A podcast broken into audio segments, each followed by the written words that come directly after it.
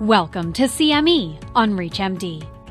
This episode is part of our Minute CME curriculum. Prior to beginning the activity, please be sure to review the faculty and commercial support disclosure statements as well as the learning objectives.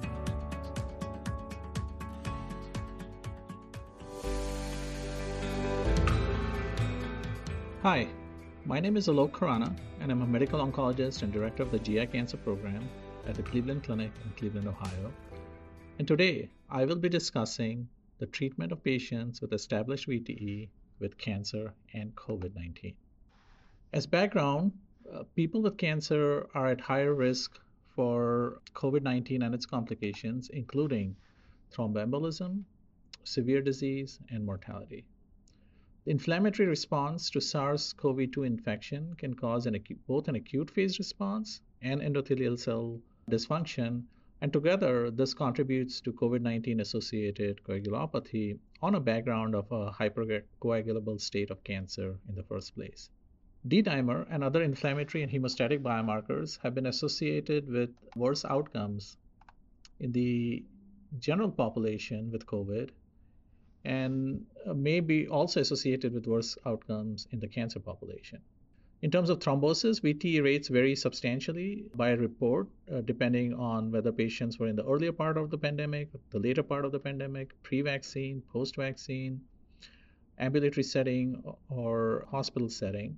The most recent US data that were presented by a group uh, in ASH uh, in December we found about in a national data set found a 3% thromboembolism rate that's both venous and arterial in a population that was different types of tumors including solid tumors and hematologic malignancies and a mix of inpatients and outpatients.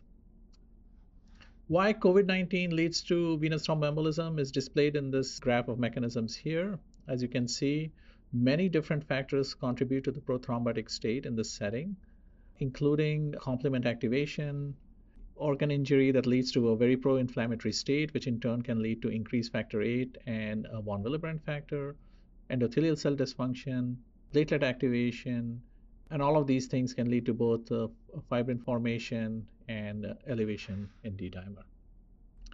In cancer patients specifically, certain factors have been found to be associated with increased COVID severity, including as displayed here in this uh, large registry data from the COVID and cancer registry, the absolute lymphocyte count, absolute neutrophil count, platelet counts, creatinine, uh, D-dimer, LDH, and C-reactive protein.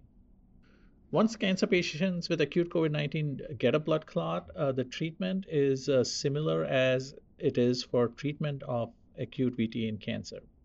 For many years, this treatment used to be six months of low molecular weight heparin monotherapy, but in recent multiple randomized trials uh, shown here on, on this slide, uh, recurrent VTE appears to be a little bit less with direct oral anticoagulants, although this is associated with a slightly increased risk of major bleeding, seen in some but not all clinical trials of DOACs. And this increased risk of major bleeding appears to be primarily in the GI cancer population, as shown on the graph on the left. In non GI cancer patients, you don't really see an increased association of major bleeding with a direct oral anticoagulants.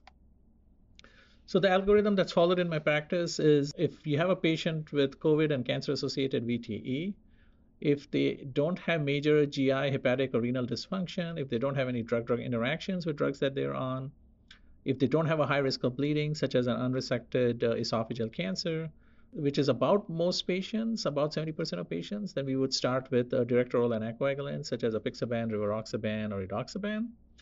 If they have one of those issues, then we would prefer to do low molecular weight heparin. Generally speaking, the duration of treatment should be at least six months, uh, although it should be reassessed for both risk of bleeding and risk of recurrent VT at three months and six months. At six months, we generally stop if the cancer is in remission and there's no active cancer therapy, or we continue if uh, there is active cancer. Uh, this recommendation is concordant with guidelines from ASCO and ITAC, as shown here. So, to summarize, uh, cancer patients are at risk for COVID related complications given their immunocompromised status. The hypercoagulable state of cancer is enhanced during an acute COVID 19 infection. In terms of treatment, standard treatment guidelines for cancer associated VTE should be followed. Anticoagulant approaches include warfarin, low molecular heparins, and direct oral agents, and treatment should be continued for at least six months. Thank you so much for your attention.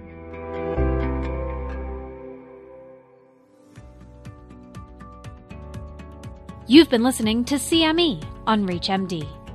This activity is jointly provided by Global Learning Collaborative, GLC, and Total CME Incorporated, and is part of our Minute CME curriculum.